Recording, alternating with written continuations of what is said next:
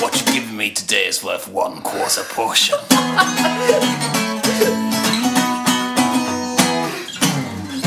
Um, hello, welcome to the Weekly Song Podcast. Uh, this is episode 25.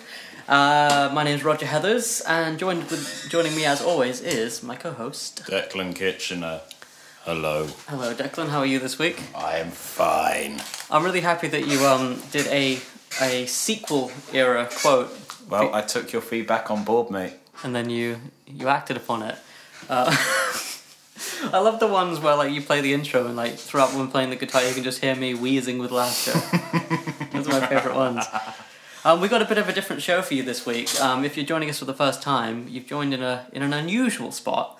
What we normally do is we give ourselves a week to write a song, and uh, we come to the podcast. We have one song each, and we take them apart and discuss them and talk about uh, songwriting. What we do on this episode, which is the Eight- Episode yeah. after we've done our stretch of seven songs at a time is uh, we just talk about the songs that we've done, what we feel about them, which ones are our favourites, which ones are maybe not our favourites, and like just what we've noticed amongst uh, doing all of the songs, like any techniques that we've picked up a lot or anything that we've learnt or really cool, interesting tidbits like that. um, I think we should jump straight into it because I want to tell you my favourite of yours. Okay, Um, go right ahead, sir.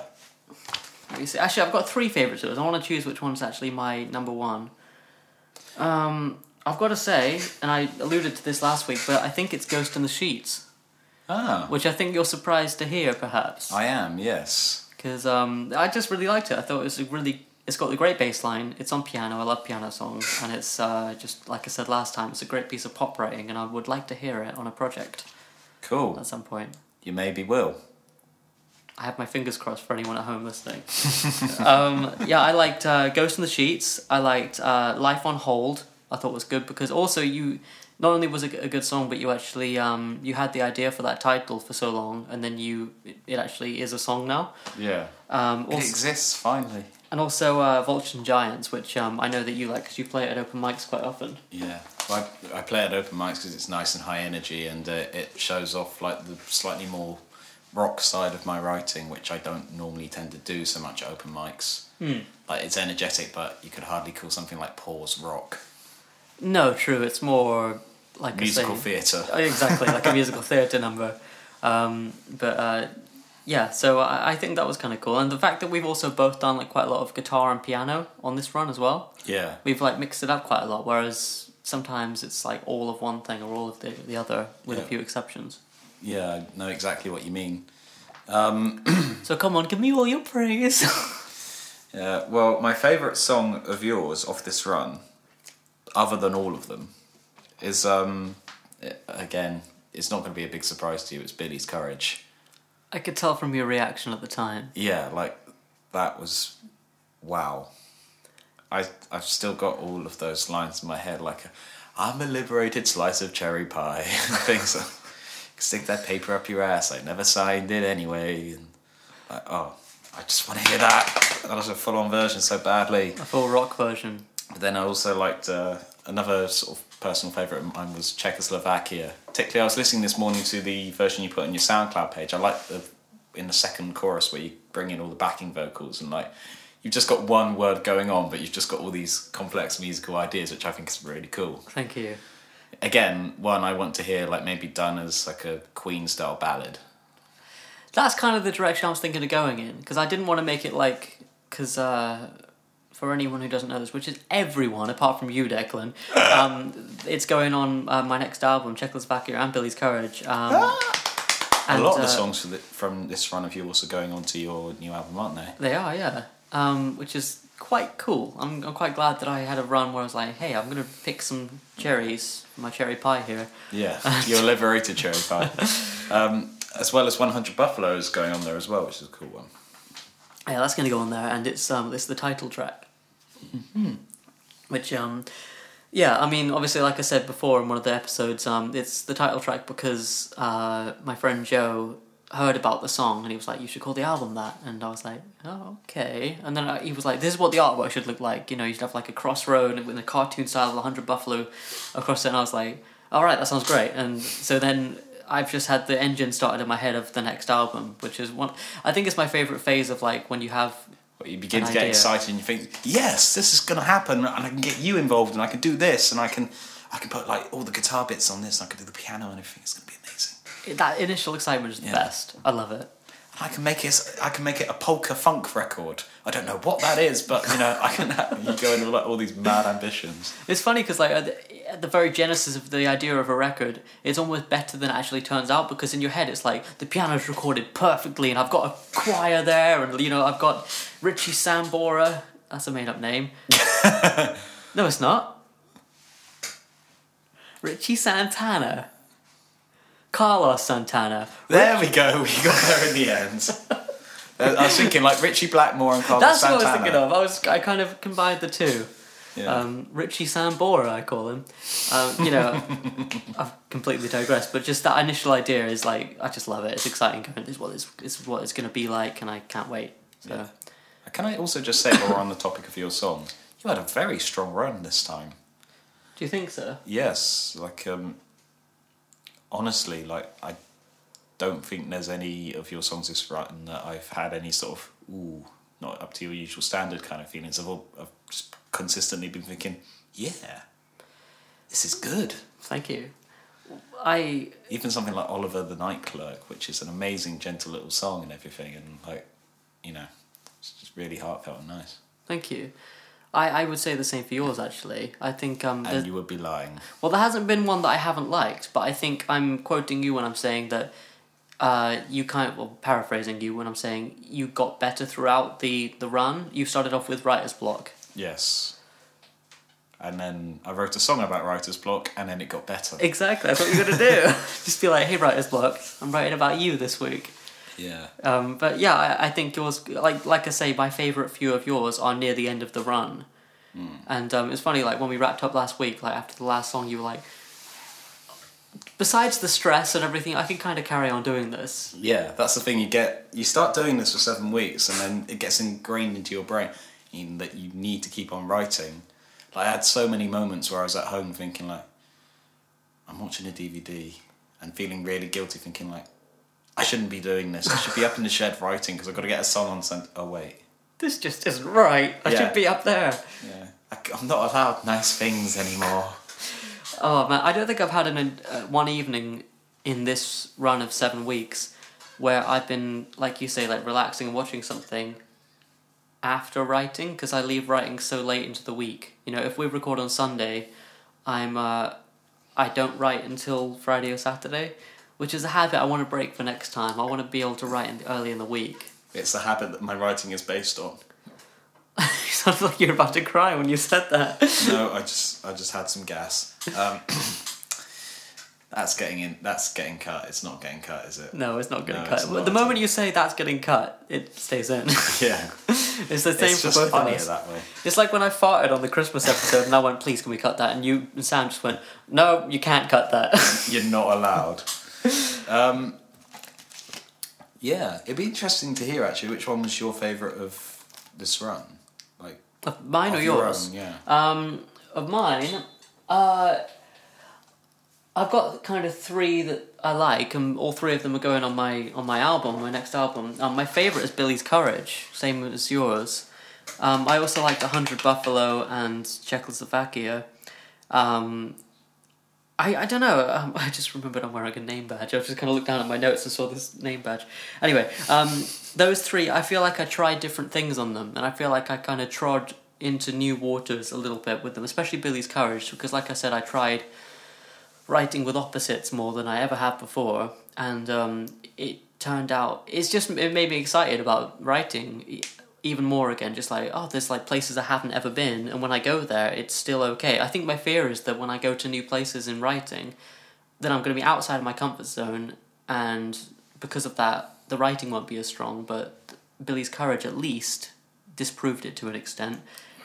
well, it's the sort of thing as a creative person you need to be reaching for outside outside of your comfort zone. Yeah, absolutely. As I always um, quote Frank Zappa, he said, um, uh, "Progression is impossible without deviation from the norm," and um, I think that's definitely true with with songwriting too. Very much so. So I got a question for you. Okay. Um, I think I know what it is. um, well, it is. Um, what trends and characteristics have you noticed your songwriting uh, has taken in the last seven weeks? Like, what sort of stands out as like general themes and writing techniques and stuff to you? Uh, I don't know, honestly. Um, Anything lyrically?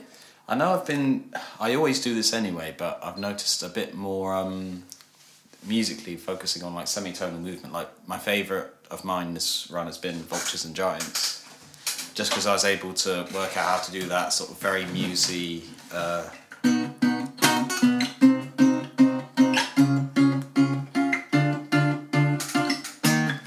that sort of gradual build up and things, which I then used a little bit over the next couple of songs, and I used it on uh, Life on Hold as well to do the big rising section.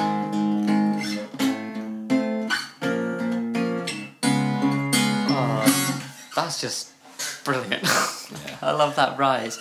I think that's the thing. Like your, your progressions get stronger with every seven weeks. Like there's been some progressions where I've noticed like the tension builds, like that particular one there, where the tension builds to such an extent that it's like, it really is impressive. I like it. Thank you.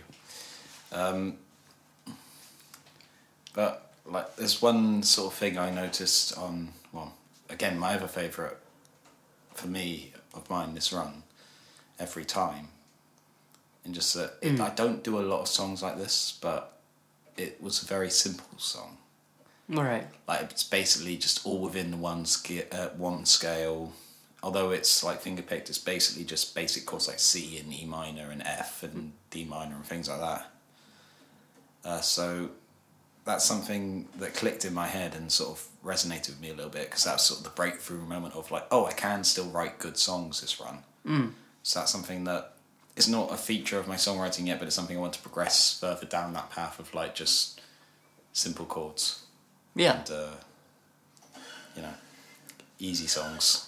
Well, I um, it makes me think of um. You remember I told you about Andrea Stolpe. Um, the I watched that the other day. did you, what did you think? Uh, yeah, I thought it was quite good.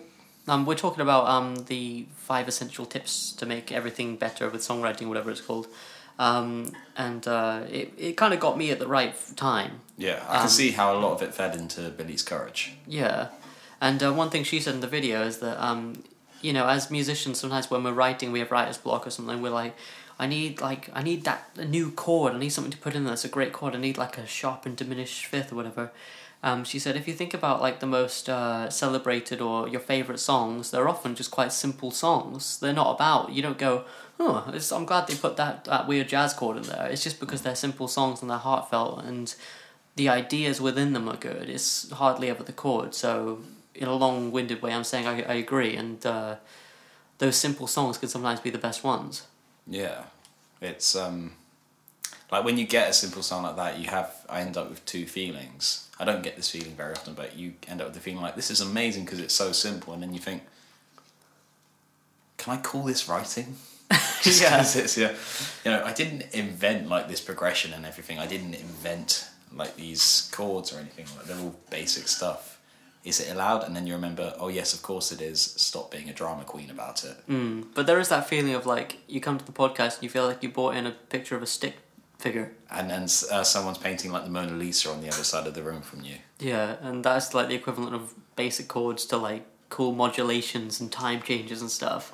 Yeah. And you're like, look at what I did. And it's like, yeah, We'll put it on the fridge where we can see it every day. yeah, I got a picture, Granny. Put it on the fridge. Um, but um, that's actually another one. I mean, it's not in my top three for you that I've written down, but um, every time is a good one. That I, like you say, the simpleness is um, is an asset to that one. Like, I want to do more with that song just because it was like a massive breakthrough moment of like, shit, I can still write. You know, I'm not finished. Yeah. Uh, but to throw the same question back at you then, if you notice like a load of things happening with your own songwriting or your own lyrics. Um, I'd say the first thing that comes to mind is that I've I've been more emotionally uh, expressive, I suppose. Like in this run more than not not even in just the p- previous runs of this podcast, but ever before in my songwriting, I've kind of expressed more of what's going on in my life in, in an emotional sense, and it's been the most cathartic writing of I think I've done, in terms of like this is how I'm feeling, whether it's like, uh, I don't know, feeling really low or anxious or like worrying about somebody I care about, or um, you know just just or good things, you know like uh, arrogance, almost like kind of uh, warping my feelings into bigger things and bigger images so that I can express them, if that makes sense. So if I'm talking about That's feelings, good. You're taking your first step into a larger world. Um, so if I'm talking about Billy's courage, it's like I'm talking about confidence, but I'm doing it in such a way that it almost comes across as brash, and that um, i writing like that can sometimes help. Um, the other thing I've noticed is that I'm using imagery a lot more. Um, you know, if you just look at the list of songs, like Czechoslovakia is a message about entropy, essentially. yeah, basically like using a divided state or a divided nation to uh, to illustrate a point. I think I've done that on quite a few songs this week. Like um, "Winner's Circle" is about you know these people who live on a planet, and And they just build a rocket ship and decide to, you know, just go away. yeah, exactly. And to use that as I don't know, I'm quite pleased with the imagery, is what I'm saying. I think I've I've touched on some things that I'm really quite proud of this time. Yeah, I, I can sort of see that. Like, um, just looking over the list of a lot of your songs, I can see like, and I don't mean this in a bad way, but I can see like the cartoon version of a lot of your images in my head.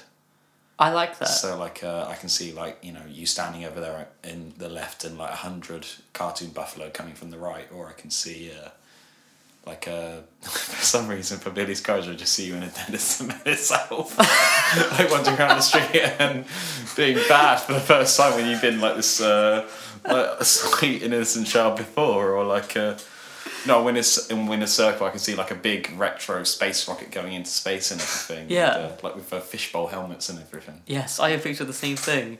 Uh, I think that's there's something in that you can see the cartoon image of stuff that I feel like you know people sometimes allude to like if you write for long enough that you find your style and that thing that like people we love they have a certain style. Like Frank Turner has a thing he does and Father John Misty has a thing he does. Yeah. and you admire that. You're like wow how did you how did they get that craft? And the answer is like practice and years and years of craft.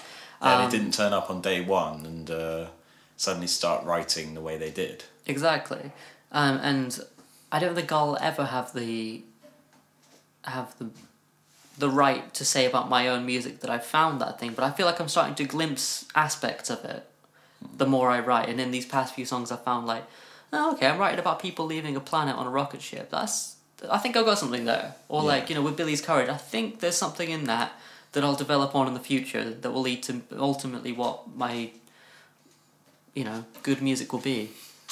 I just Why are you laughing? I just, I just imagine you with a little cartoon Gnasher beside you know?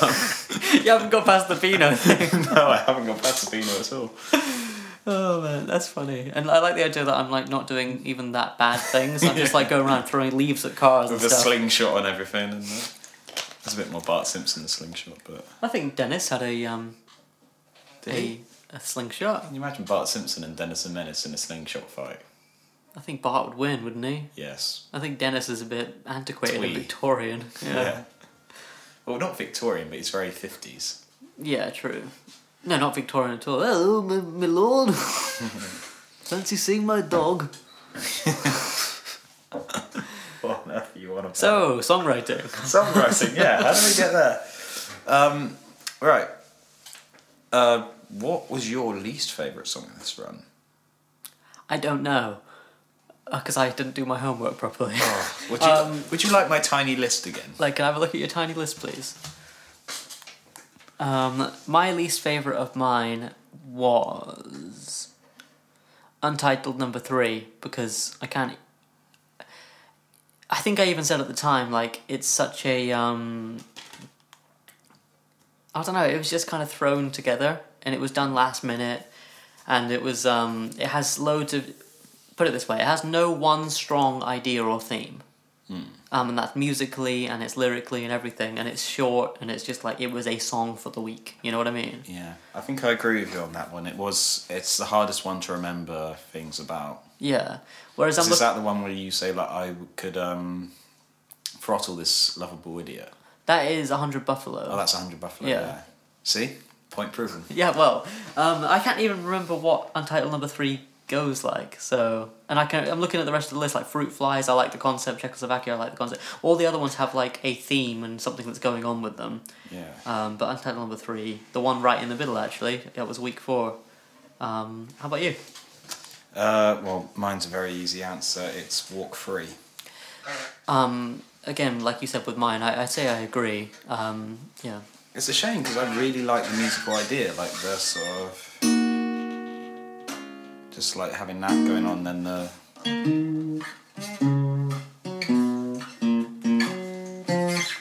I really like that riff, but just what came of the chorus and the words and everything just really, for me, failed to live up to the promise of that idea. Yeah. Like, uh, like I mentioned at the time, it was probably the most emo song I've written, Mm. and um, I just meant that in terms of like, well, I'm blowing all of my problems out of proportion to try and make a decent sounding song. Mm. Which I listened back to it this morning. I thought, yeah, I don't believe these words. That's the thing. If you yourself don't believe in them, you can't expect anybody else to. Yeah, or I have never believed in them at all, really. Right. Because you can, like we've discussed this before, but you can like tap back into previous emotions if you believe the words at one point. Mm, absolutely. But uh, yeah, no, I. That's probably the weakest song for me on this run, which is a shame because it had one of my favourite riffs. Well, you could always use the riff for something else in the future. No, that'd be too easy. I I've done it once. You know Lee Harvey Oswald, Yeah, because you had a different set of lyrics for that originally, didn't you? and they were rubbish. Yeah. And like like you, I couldn't believe the lyrics. I was like, what what is this? Um, it's just that I liked the chords and the tune so much. I was like, I've got to write something for this because I want to develop it. And then eventually, I just ended up sitting down, pen and paper, and just rewriting the lyrics. The shooter in the balcony. It's closer than you think. He sat across the room from me. yeah, but um.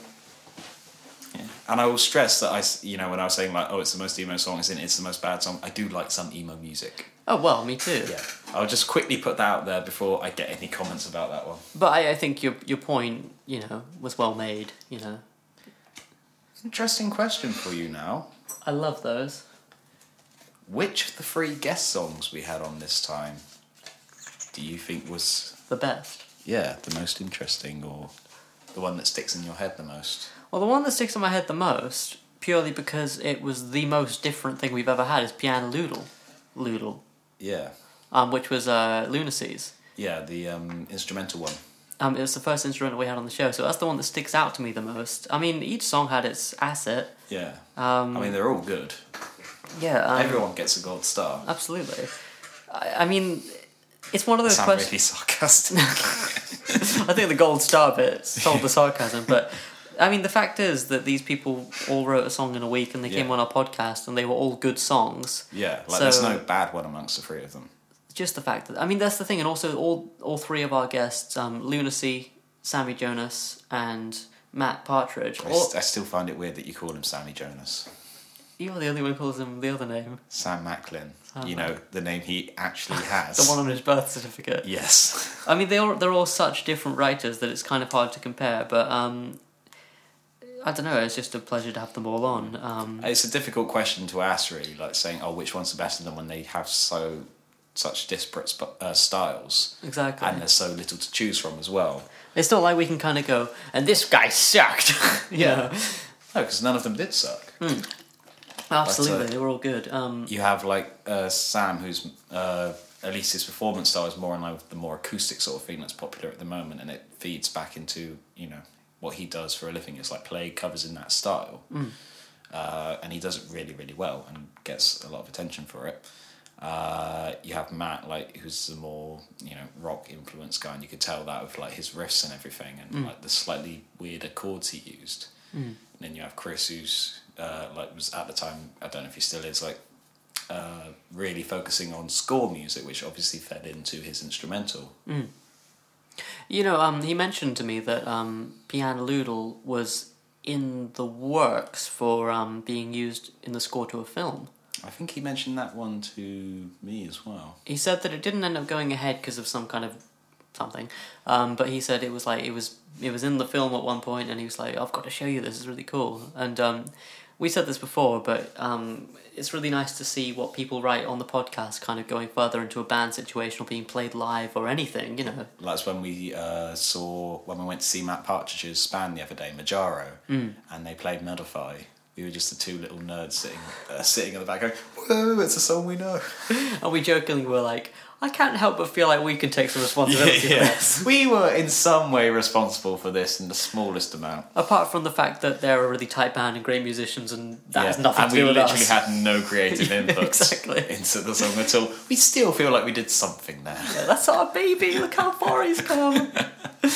Oh, I can't wait to hear um, uh, Matt's new one again and again with the band. I know. Yeah. Yeah, like jamming that out. That'd be pretty cool.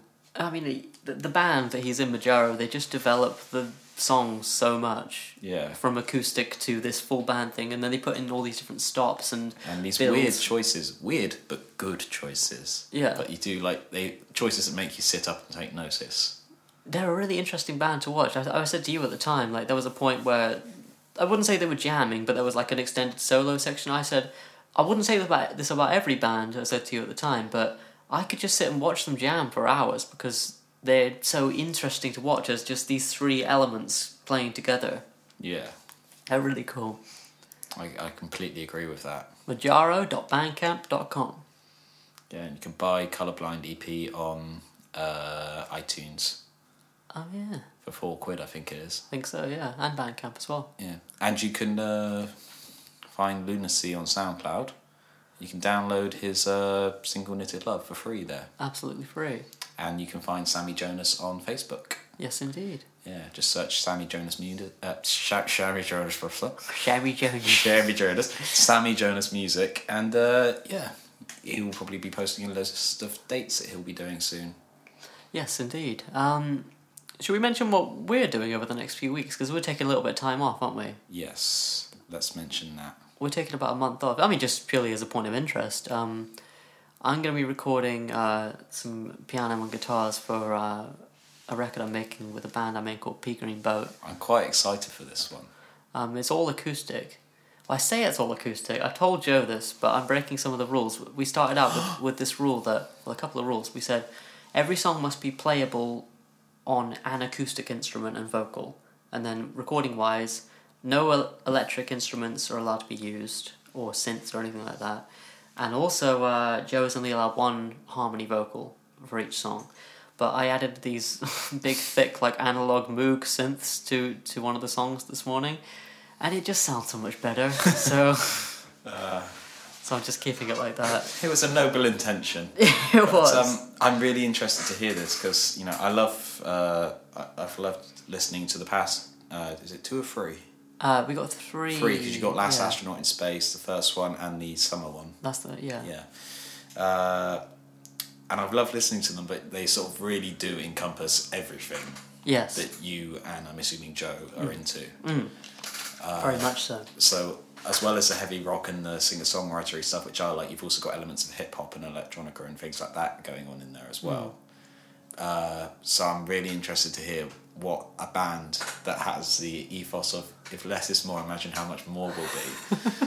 I love that Joe says that. It's brilliant. Yeah. yeah, with that ethos, I just want to see what happens when you do really stripped back stuff. Yes, I mean, uh, I'll, I'll end I'll end it with this, but um, I think when we've been telling people that it's an acoustic album, maybe they have an idea that it'll be very quiet and stuff like that. But the opening uh, track, Cherry Reds, it's as big as anything we've done. It just happens to be acoustic instrumentation. Yeah, that's the thing. Like I made, I saw, I was watching like a load of documentaries once on the acoustic guitar, and you have like for um like three, uh, three quarters of an hour, you have people go, "Oh, the acoustic guitar is so beautiful."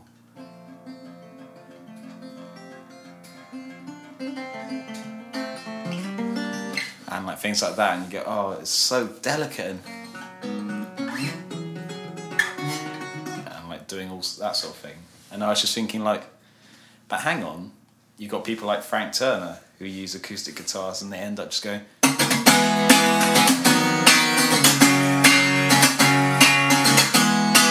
Or like. That was actually Flight of the Conchords from Frank Turner, but you know what I mean. Yeah, exactly. That is a Like- dynamic thing. Yeah, like it's.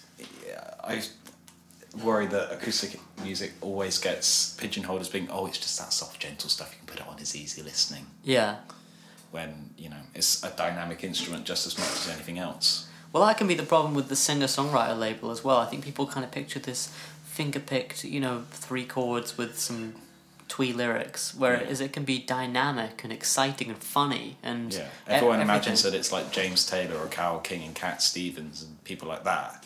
It's Yeah. just what singer songwriter is. When you have someone like John Grant, who we would consider a singer songwriter, Yeah. who does everything with a full band, Yeah, and absolutely. it sounds epic.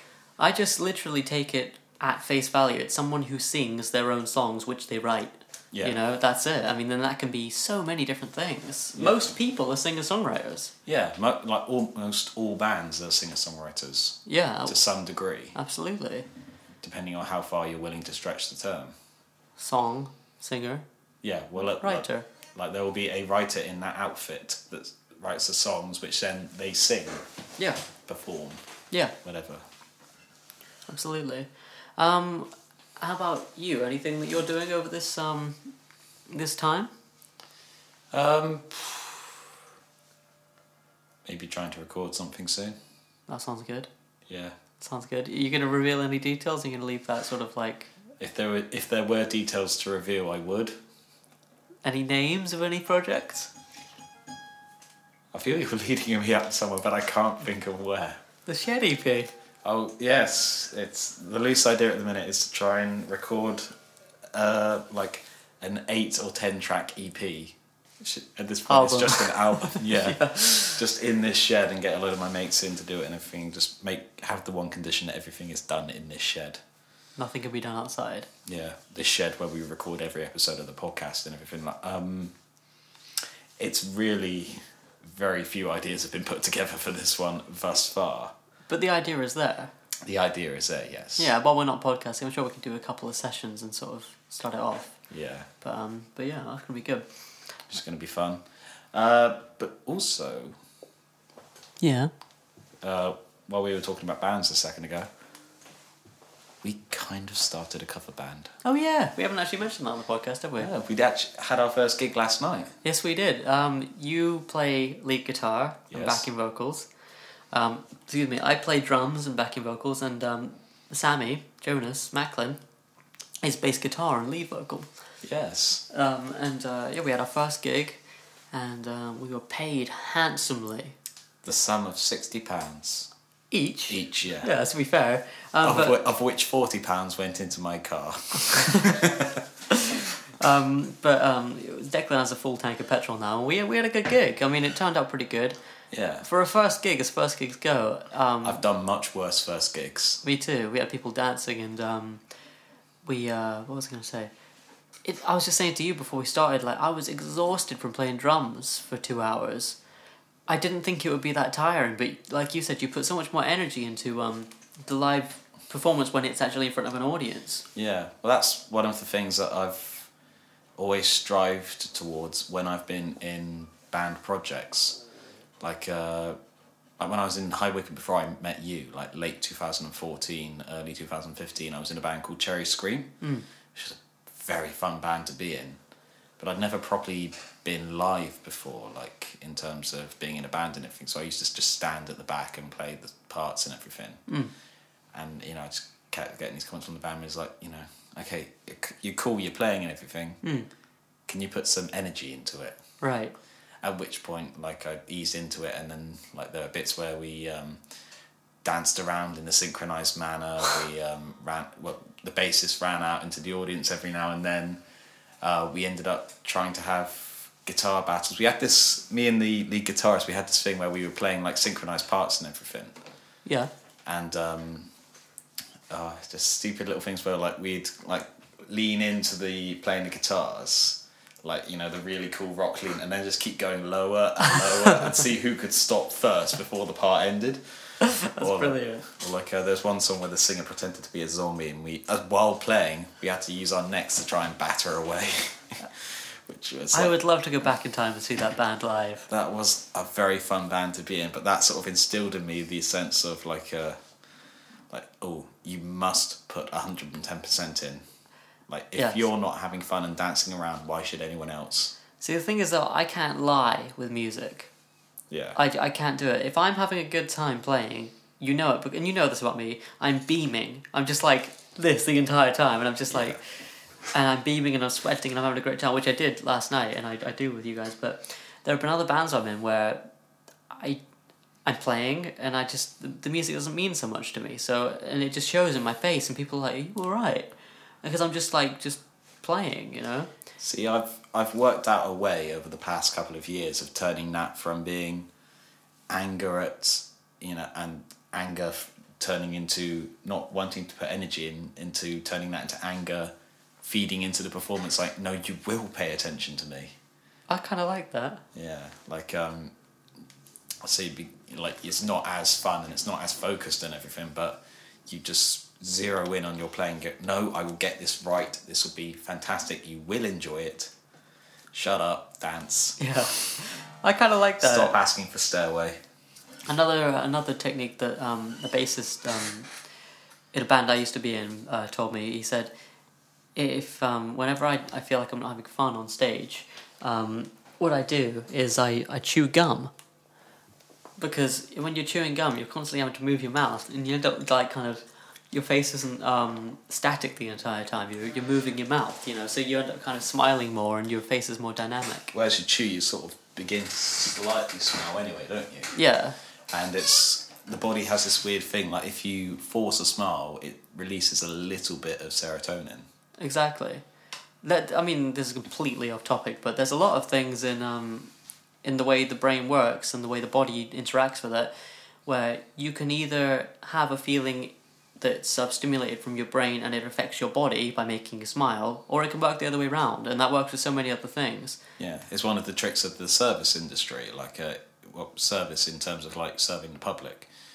Like, uh, you know, you can just be yourself, but you know, if you just smile, even if you're feeling like miserable and horrible and you don't want to talk to anyone, Mm. then you know that you know at least your brain begins to get into this. Well, I'm smiling. I should be happy. Mm. Then people can read that, and then you know it feeds back and forth to the point where you suddenly become excited to work. It does work like that sometimes, but Sometimes. sometimes but sometimes i'm smiling and i'm trying to do that exact thing and i feel like i feel like because i'm forcing it i get more frustrated because i'm like why am i doing this why am i forcing myself to smile and it takes more energy than it normally would but um again we've gone completely off topic but Yeah, but everyone gets that feeling from of time course to time. of course um, but with music yeah chew gum Chew gum or try and get rid of your singer off the stage by waving your guitar neck at her. exactly if she's a zombie If she's a zombie. There's a big if. That's a big if. yeah um do you want to move on to segment two Can you- Segment two, moving on. Enjoy the whimsy. And whoops, You have to put. Oh, sorry. I thought Yes. I thought the mics got cut then. You're gonna have to put like a ring modulator on that. We are now moving to section two. You will walk ahead of us and follow my directions. This way. Enjoy the whimsy. You really do need to get a ring modulator on that. Set it to square wave about thirty hertz. Okay, I will. Okay, I will. Okay. Okay, I will. So uh, we're gonna do a section now uh, on the show, which we did last time. We we did a wrap up. Uh, so that there is actually, so that there are actually a couple songs we're taking apart, but they're not new ones. They're old ones. See, that's the difference. They're old. And uh, we should just disclaim and say we didn't necessarily write these in seven days. No, I wrote mine in about seven years. I wrote mine in about two hours. I'm trying to think how long it actually did make Timmy write this. Actually, that's a bit of a lie. Three hours. Mine's probably about the same. Yeah. But like you said, there was no deadline. There was Yeah. no like you have to write It- this. it's just like you get an idea and suddenly you write a song. The way normal people do it. yeah, but they don't write very often. no, to be fair, like the only time I really write nowadays is for this podcast. I know it's weird. Like when when we found out we could stop writing last week, I did. You know. As much as I was tempted to carry on. Having said that, I did write one more thing, um, but that's a whole nother kettle of ball games. That's a ball games. So, uh, which song are you taking apart? So the song I'm taking apart this week is a song called Preacher, which I've never played on an acoustic guitar. Oh, So this could go interestingly. I've had to tune down to E flat just to sort of fill out a bit of oral space. Um, just oral space. Sorry, come on. Uh, yeah, because normally, like this is designed to be on an electric and bass. I don't have that here. But yeah, goes hopefully like this.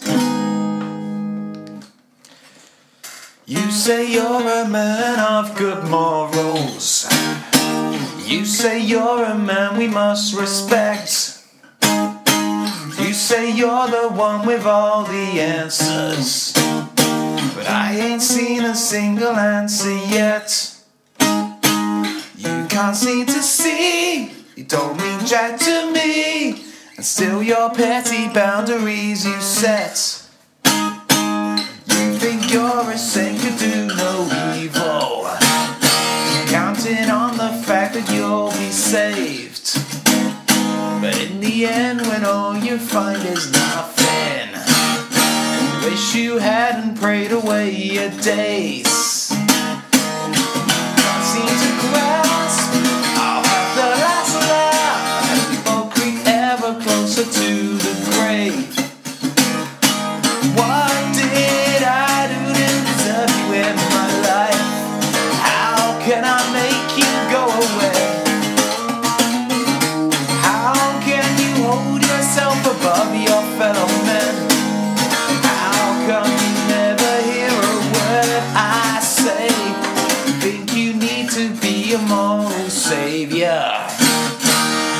Down anything that gives us hope.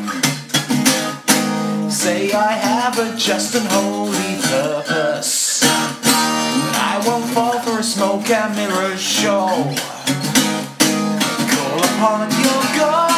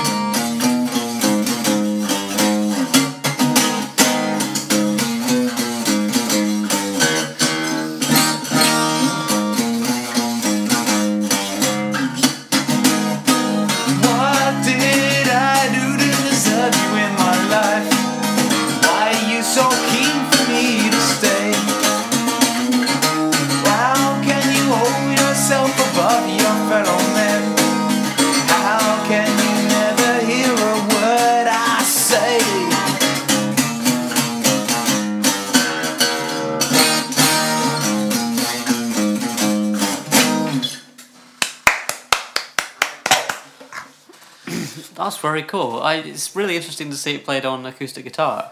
Yes. I would have the same observation.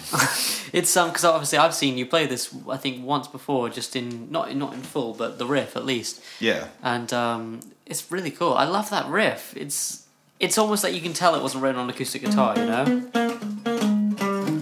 Interesting story about that Rich, uh, riff, actually. My name's not Richard. Don't call me Shirley. Um, Go on, yeah. Yeah, uh, this was actually written a long time ago. But do you remember you had um, your friends Joe and Lizzie down a while ago, and uh, we were at the old ale house in Truro. Yeah. Yeah, and uh, I think they were staying in Camborne that night, and we were all on the train coming back. Yeah. I do remember this. I And think. the three of us got off, and you went off to Hayle. yeah. And I was just walking with him down through town, and uh, he was telling me a story about it was either about himself or someone else, where they um, ended up waking up in someone else's garden. Okay. And I sort of, as a joke, I sort of just said, "Oh yeah, you could write a song about that, couldn't you? Waking up in someone else's garden." Bow, Bow. And he goes, "That's a really good line." Yeah. It's like, hmm, it is. I could write a song. so I just literally, when I got home that night, which is about one o'clock in the morning, I just plugged my electric guitar into an amp, plugged my headphones in, and just worked out the main riff, which was uh, just.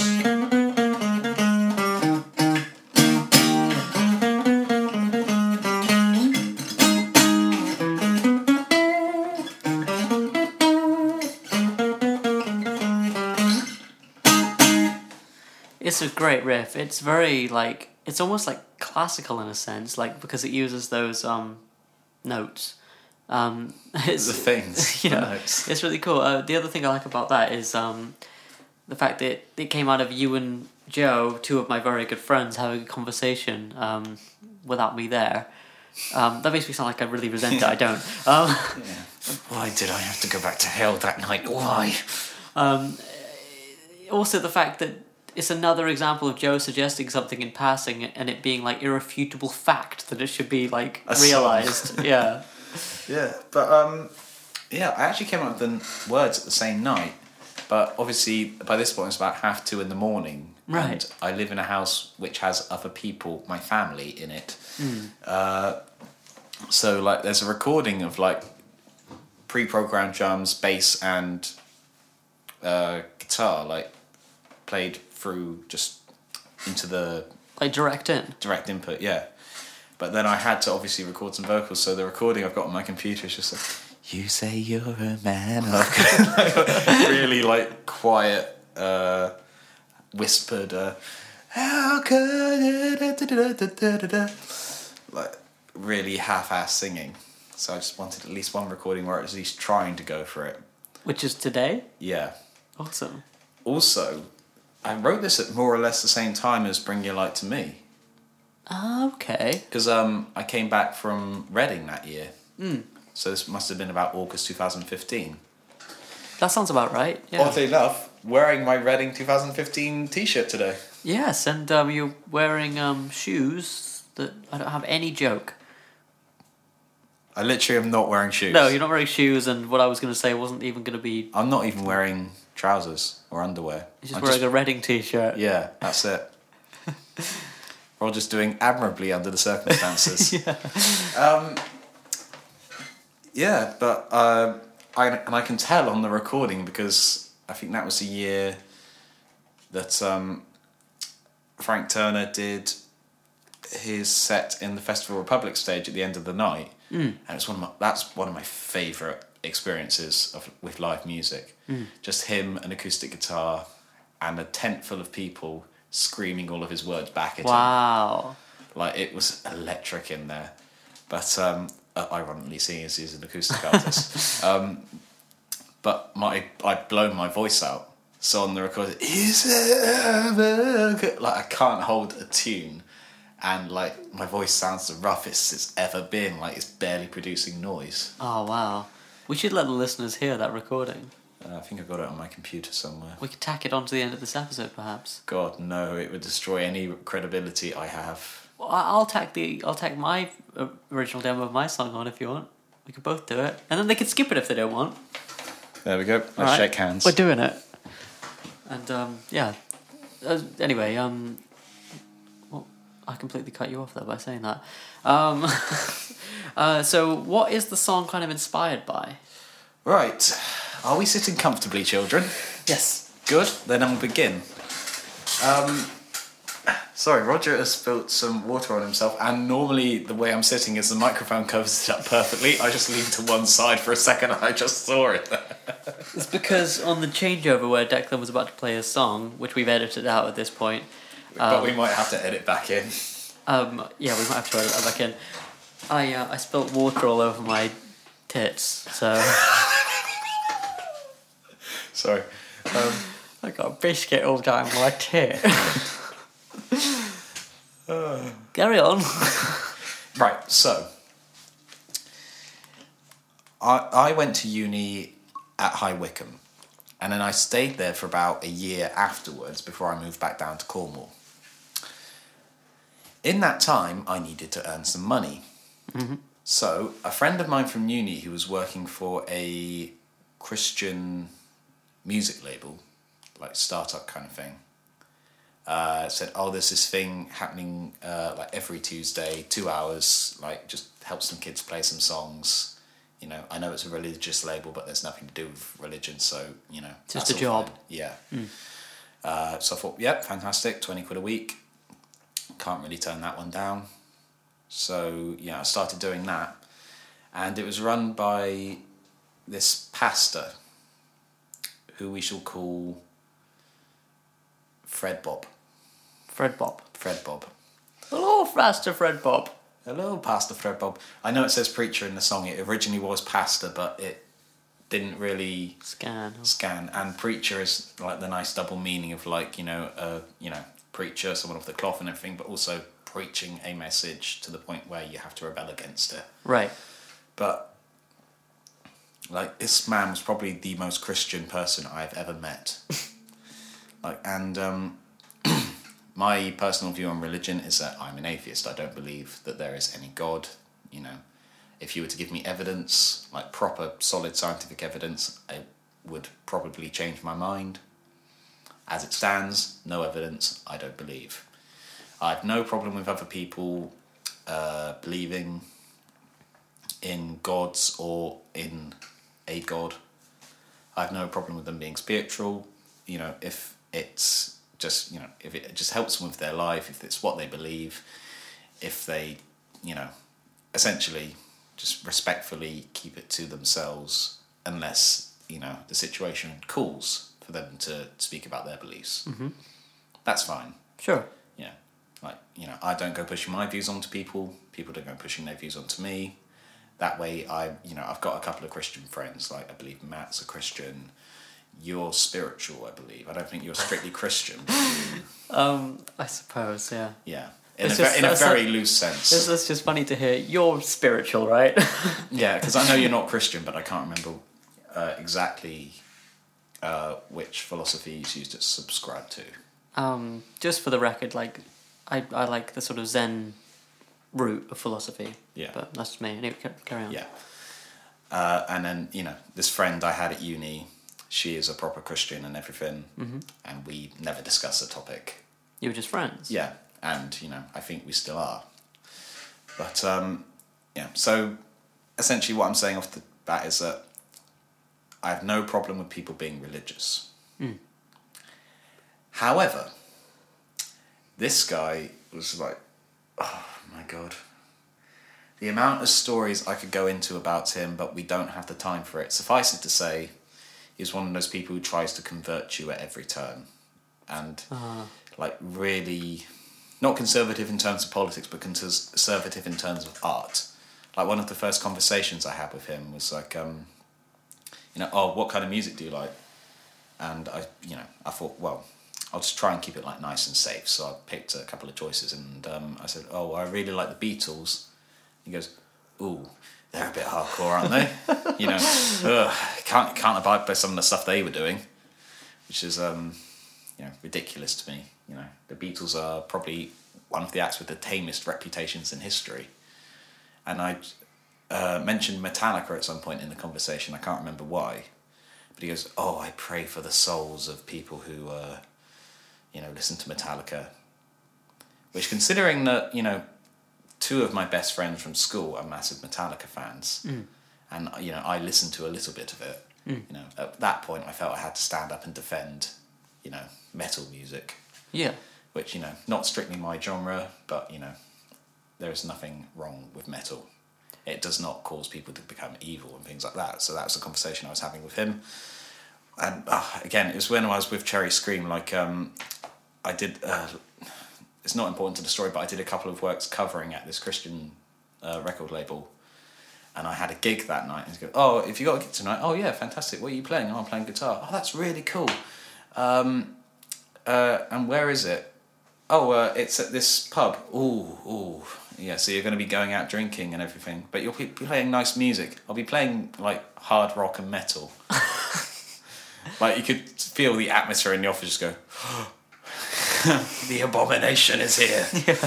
Uh, so he had that really strong attitude. But the thing that, bear in mind, I wrote this song like at least six months after my last contact with him. The thing that really clinched it was that on the day that I was preparing to move back down, he asked me to meet up with him in like a Starbucks. And uh, uh, this guy asked me the question that I was hoping he would never ask me why don't you believe in God? Mm-hmm. And I calmly explained my reasons, like, you know, I've seen no evidence and this, that, and the other. And, like, you know, I made my point and my position clear Yeah. without, you know, obviously in the politest way I possibly could. You were asked though. Yeah, that's the thing. I was asked, so Yes. I politely gave my opinion. At which point he gets down on his knees and he, you know, he's brought along uh, a mate of his from, uh, you know, his church, and they start praying for me in the middle of a Starbucks, asking, you know, God to provide me with some evidence and everything, and like make Himself known to me, and uh, you know, properly trying to convert me before I go.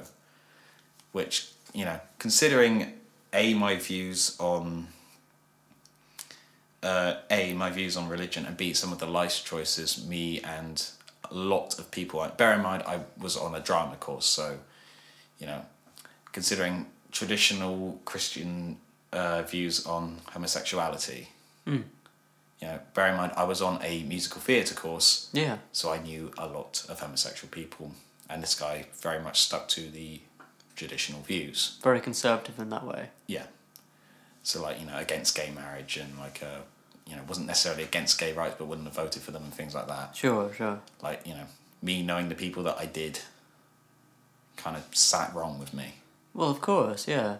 Uh, but you know that gives you a flavour of my opinion of the man. There are so many more stories I could go into, and we're probably going to have to cut a lot of that anyway. No, no, that's all great. That's all good stuff. then that's basically just what the lyrics are. Like, um, you think you need to be a moral saviour to shut down anything that gives us hope. You say, I have a just and holy purpose, but I won't fall for your smoke and mirrors show. You call upon your God, but he won't do the job, so now you have to trick me on your own. Like, you know, it can very easily be read as a just slamming into Christianity. And I've actually shown the song to a singer before, and they said, Oh, I don't think I could sing such horrible things about a religion. Mm. It comes across that way to some people, which is why I don't sing it a lot in public. But it's not. It's mm. my tirade against one man. Yeah. And, you know, like I said at the beginning, I'm not necessarily anti religion. I'm just anti pushing your religion onto other people without, you know, their interest or permission or anything like that. Yeah. But, yeah, there's no subtext.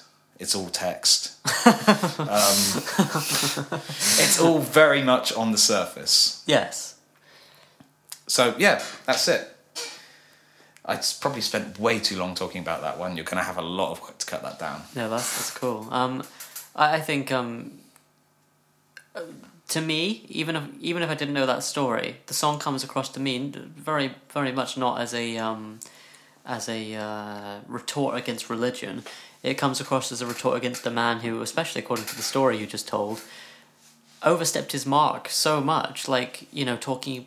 You were someone who worked for him. You were an employee, and he was talking about how you should be a person of faith and how music, the certain music and that sort of thing was was bad. Like he completely overstepped his mark so many times. Yeah, Um, and it definitely sounds like a tirade against that man particularly. yeah, So, um, and it's got a funky riff to it. So yeah. That's the reason I still want to keep hold of it and do it in a project one day. Apart from still having those feelings about this particular man, uh, it has got a nice riff on it. absolutely. And um, those um do do do do do do do do do do. Those could be really cool hits. I can just I can always hear them in my head as you play it. Yeah. They they are on the recording as well. Like the reason I started an octave up playing it then was because on the original recording I just have guitar and then everything coming in for bow bow, but I had to edit it all out.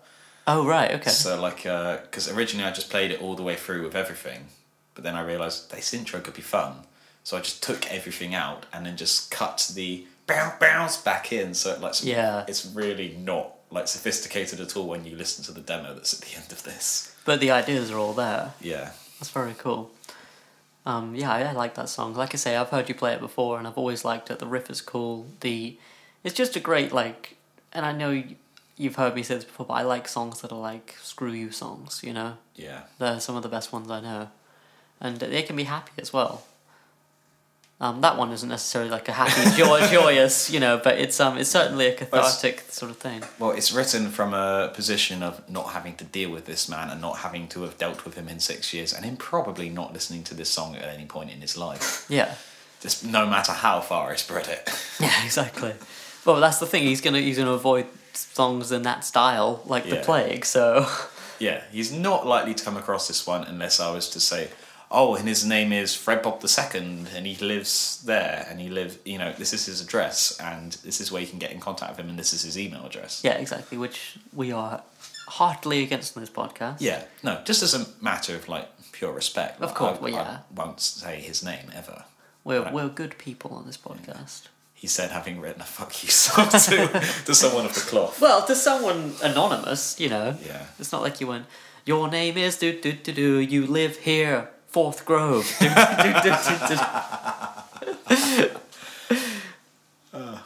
Right. I believe now you have an older song of yours to uh, dissect for us. I do, yeah. Um, this is uh, this is one called Albatross, and it's um, it's the seventh song from uh, my my last uh, solo album. To your heart's content, you can buy it on Roger Heathers Bandcamp. You can also stream it for free on SoundCloud. It's really good, really good, really good. It only costs a fiver, I think, doesn't it? Yeah, Yeah, cool, awesome. Check that out. Put Yes. some sort of link in the description for this one, Roger, because it's a really good album. okay, I will do. I'll, I'll I'll put a link to the old to the website where you can buy it. As I say nearly every week, Roger is sitting across the room from one of his greatest fans. That was Declan who made that noise. No, it wasn't. It was totally Roger. um, My voice doesn't go that high. oh, that's shit, shit, that's true. Um, yeah, so Albatross is um, is a song that wasn't written um, in a session of weekly songs. Obviously, I w- I would have discussed it if that was the case. Yes. And the, re- the reason I mention that is because um, I wanted some songs for To Your Heart's Content that weren't weekly songs, and that and I wanted something that was like a, a ballad. And so I was I was playing piano one night without the intention to write anything at all. I was just playing for the joy of playing, and um, and uh, yeah, I was playing in A major, and uh, I came up with this this sort of uh, start that was just, and I was playing on a sort of like um, electric piano type of sound. and I kind of played that on accident. And um, I was like, it's quite simple. It's just a run down the major scale chords um, in A major. And um, I thought if I can get some cool chords in there to make that feel a little bit more interesting, then I'll try and get some, something on top of it. And uh, I ended up with the progression. And the first line that came to me was the first line of the song, which is um, True, I may be lost in a Japanese mall, um, but never felt more alive in my life. And for some reason, I know it's a really strange line, but because it's a strange line, um, I felt like the song was going to be good. The Japanese mall line, there's something about just finding yourself in Japan in a huge shopping center that I thought was a great first image for a song. And um, the rest of the song has nothing to do with that line. but it's almost like the fact that that line was there gave me the confidence to write what I did write in the song. It's a good jumping off point. Yes. Yeah. And so I was like, okay, that's kind of cool. And then I was like, what I often do is I'll have that weird first line or first verse and then change it, um, change up the lyrical point or the point of view later in the song. So I'll play the song and then I'll, I'll talk about what it's about and stuff after and uh, some of the chords that I used and stuff. So.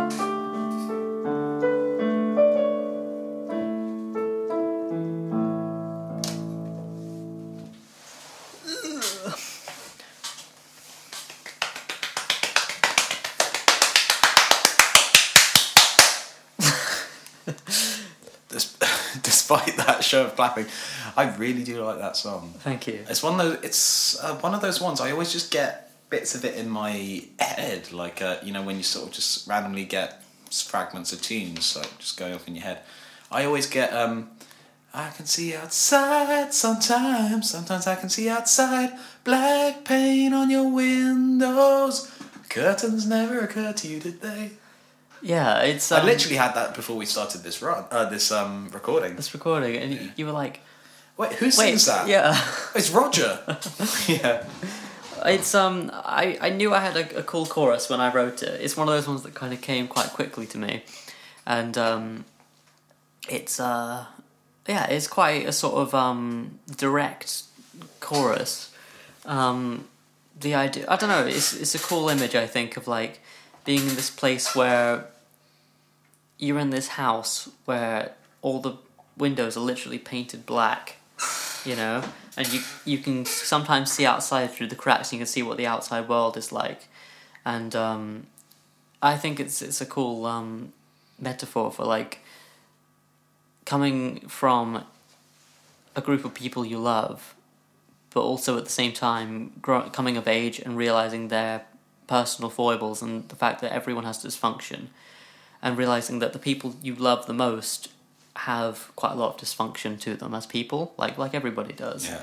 and going like it's almost kind of like looking out from the inside and going like outside everyone looks so normal i'm sure they're not but from in here in this space it feels like everyone's so normal outside and um, this idea of painting the windows black rather than putting curtains up kind of signif- like really embodied that to me Yeah, it's a very strong line that one. um, I was pleased with it, but I was also like worried about putting it in the song because I was like, I don't want anyone to think like this is about them, you know, because it's such a strong line. I, I never try to write from a place of like, you know, contempt, really.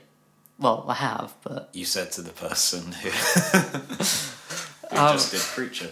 Well, I mean, I, I suppose I have in a way, or like I don't know, like I was saying earlier, like sometimes you can blow an emotion up to a bigger size to express it easier. Yeah. I suppose that's kind of what this song was. Um, and uh, are you familiar with the like the albatross um, proverb? No.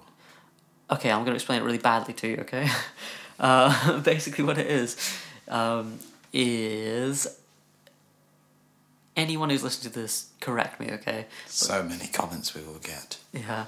Um, the way I remember it being told to me is there's these sailors who go out on this boat and I think they need to eat. So they see this, this bird, this albatross, flying over the boat, and then uh, the captain shoots it, and then it falls onto the boat, and for some reason he shouldn't have shot it. That was a bad thing to do. Okay. God, this is awful.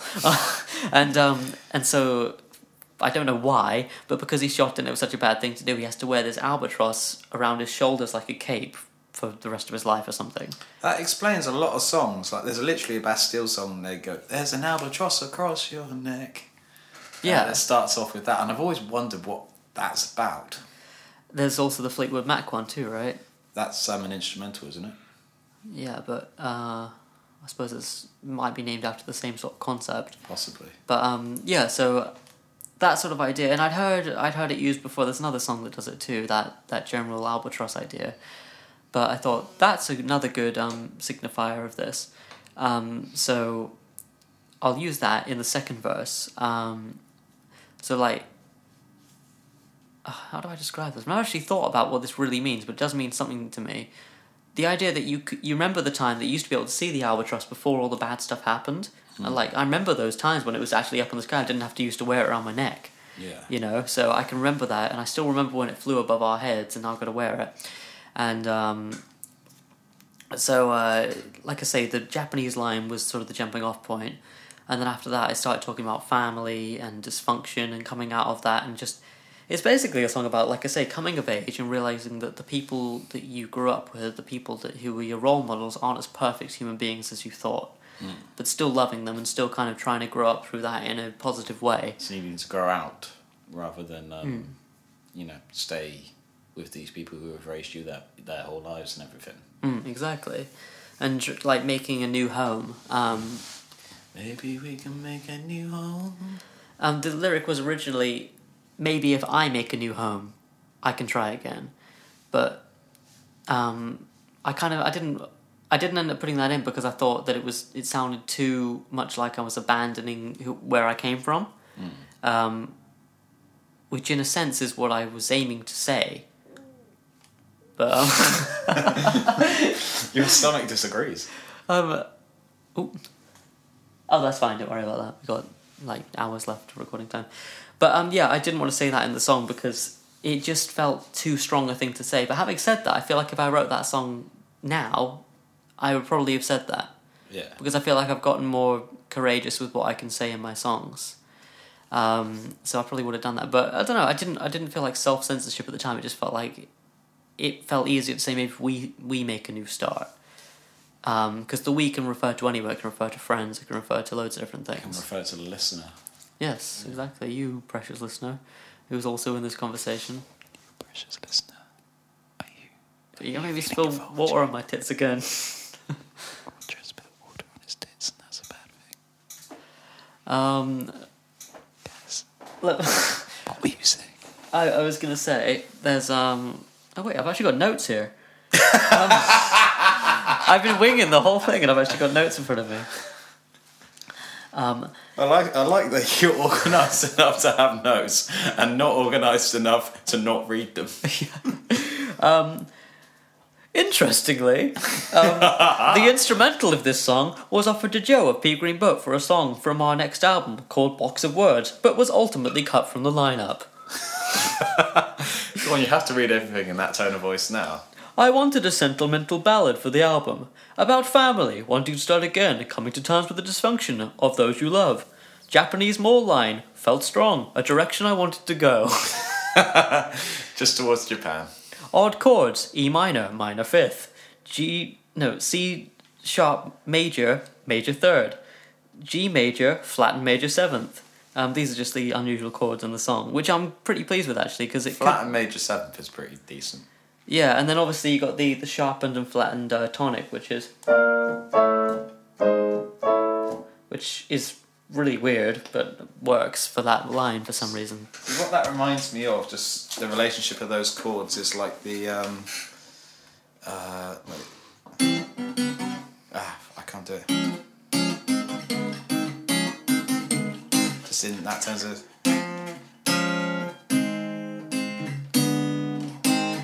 Yeah, pretty much. Which is just, uh, for those of you who couldn't get it, it's. Uh, I was just playing the bit from Bohemian Rhapsody. I see a little silhouette of a man. There's something that seems kind of clownish about like playing uh, major chords that are chromatically connected so closely, um, and it's almost like I kind of wanted to turn that that clownish sound on its head to be sad, you know, because that is basically the saddest line of the song, the black paint on your windows line, and uh, to have it where it's like it's almost like smiling but crying in terms of the sound of the chord, like black paint. But it's funny, but. It, it's funny, but it recognises a serious fault. Exactly. Yeah. So um, yeah, Albatross. Um, I, I listened to the studio version like before we did the podcast to like prepare for it when I was at home, and um, my vocals out of tune on it. I hate I've listening back to old stuff. I've never noticed. You sure you haven't noticed? I, Certain. I was listening back to it. I can hear where all the. It's not even bum notes. It's just like it's not quite on on point. I hate listening back to old stuff. Everyone does. I know. But I was wondering, do other people hear this or is it just me? And according to what you just said, it is just me. So Yeah. I hope anyway. Well, you always examine your own work with a harsher critique than anyone else does. Yes, that's true. I mean, also because you can picture the the faults as well as hear them. Because other people hear the music. I can picture where I put the mics on the piano. I'm like, I should have put it behind me as well, so I could get a room sound. No one else knows that. Yeah. Because they can't see where the mics were, but I I can remember what I did with them and stuff. Um, yeah, and also I think that a whole album would have benefited from having other people involved. But then at the time, what you wanted to do was uh, record the whole album just you. Yeah, that's another point. That's another reason why you should pick up To Your Heart's Content. Like, everything is done by Roger. Literally everything. That's right. To faults and not faults. Yeah, well, it's because you wanted to do that because you love, like, Prince. yeah. And his early albums were done like that. Yeah. And there's probably a couple of other people that we can. Elliott Smith did it on XO. Um, uh, didn't you say Felix Hagan did on that EP you showed me before we started recording Oh, uh, on the album, yeah. on the album? Um, it, it can be done to great effect, and I think the great thing about music is that it sounds like the people who make it. Um, recorded music, I mean, well, and live music, of course. Literally, I agree with you completely. And I think that goes um equally for if you make music by yourself. Like the first, not sorry, the, not the first, the second Prince album, um, the self-titled Prince album, where he looks like he's been born on the cover with a beard and an afro, which is amazing to me. Um, he just slid out the womb like that. Um, like that doesn't sound like a band of people, but it does sound like Prince. And I kind of wanted to make an album that just sounded like me, because when I listen back to my own like personal music, the stuff I kind of like is the stuff that's um. I'm playing most of the stuff, and you can really hear what my ideas are because I'm getting to choose what those ideas are. But I've done it now, and I, th- I like I was saying to you recently, I'm, the next album I do is going to be done with loads of different people. I'm going to go, hey, what are your ideas, and play it with a band and make it so it's um, an ensemble piece rather than just me by myself because it was quite an isolating experience to do that, like that last time. Um, but anyway, Anyway. yes, indeed. We've probably That's- been recording for like two hours now. Running time 70 minutes. I went on a bit for Preacher. That's alright, that was good. I think I've gone on- on about mine as long as you have. Plus, that's what that's what the people want. Yeah, they, they want Hoedown style piano. Is there anything else you want to say about it? No. Cool. Um, so that's it for the weekly song podcast this week. Um, for fuck's sake, Roger. He's just dribbled on himself. I always do something weird in the outro. I think it's because the nerves of we're ending the show. I love the fact that it was just beginning to get clear enough that you Yeah. hadn't noticed, and now you've just gone and dribbled on yourself again. well, I had gravy on it earlier because I had roast. Are you just trying to wash it out by dribbling? Damn, you know my schemes. yeah, just get a little soap powder in there as well. Oh my god, no matter how seriously I want to take myself, life always kicks me in the ass and reminds me that I'm a clown. yeah, I was gonna say it's not life, Roger. It's you. yeah. you choose to be the clown. Sorry I interrupted you. Right, so that was the end of the weekly song podcast, and this is the end of this run of songs. Uh, we're probably gonna try and return around August time, aren't we?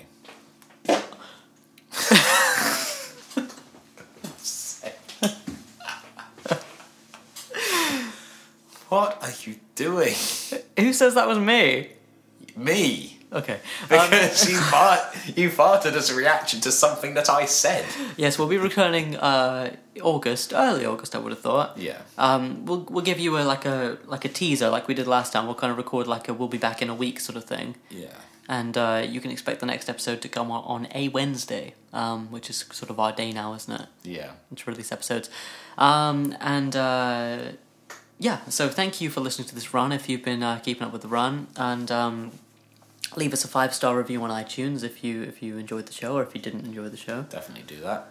Um, how can they get in contact with us? Oh, they can uh, send us an email if they want to send us their words, whatever those words may contain, to weeklysongpodcast at gmail.com. Or you can just leave a comment in uh, the SoundCloud or can you leave comments on iTunes? No.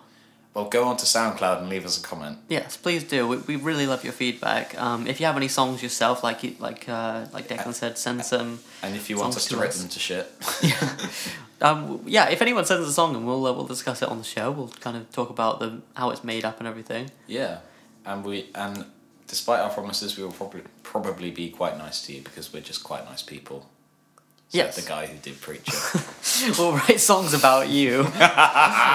um, let me think. You can find me at rogerheathers.com, facebook.com slash rogerheathersmusic, um, and uh, check out Pea Green Boat. Why not? I'm just going to throw that in the mix as well. yeah. Um, can they find you anywhere, Declan? No. No. But if you uh, are down in Cornwall and you want to see us uh, playing music, you can head on to the Prequels um, Facebook page, which is the name of our cover band that we do. That's right. So uh, that's Prequels, P R E Q U E L S. Yeah. Yeah. Um, you can catch us in if you if you are local. You can catch us in Truro on uh, Friday the twenty first at the Old Ale House. We'll be starting at nine o'clock. Uh, come down and see us. You'll be seeing me play drums, even though I'm not a drummer. You'll be seeing me play guitarist, even though I am a guitarist. Playing guitarist. Playing guitarist, yeah. Playing the fool. yeah. Um, anyway, yeah. So thank you for listening. Um, we will see you again in August. And um, Yeah, yeah. that's about it. Yes. Yeah. yeah. Right. Ah, Well done. Ta-ra. bye. You say you're a man of good morals. You say you're a man we must respect. You say you're the one with all the answers. But I ain't heard a single answer yet. You can't seem to see, you don't mean jack to me. And still your petty boundaries you set.